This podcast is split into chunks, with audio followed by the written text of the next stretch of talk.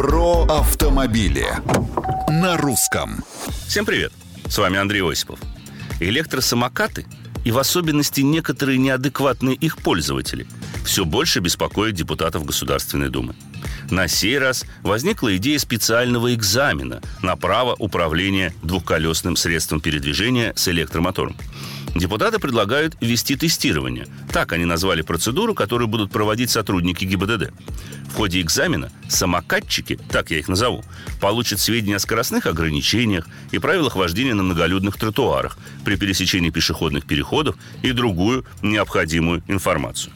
Что ж, если в России электросамокаты и прочие средства индивидуальной мобильности признают источником повышенной опасности, что автоматически приведет к тому, что управлять ими смогут только люди старше 18 лет, такое тестирование логично.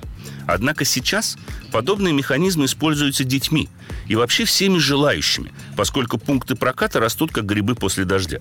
И вряд ли реально заставить каждого пользователя или арендатора получать специальное удостоверение или даже открывать новую категорию в действующем водительском. А вот снабжать памяткой о безопасности и, еще лучше, хотя бы минимальной страховой защитой было бы правильно. Только делать это должны не пользователи, а те, кто подобными транспортными средствами торгуют или предлагает их в аренду. Мнение, предложения и комментарии приветствуются на страничках Русского радио в социальных сетях. Это был Осипов про автомобили на русском.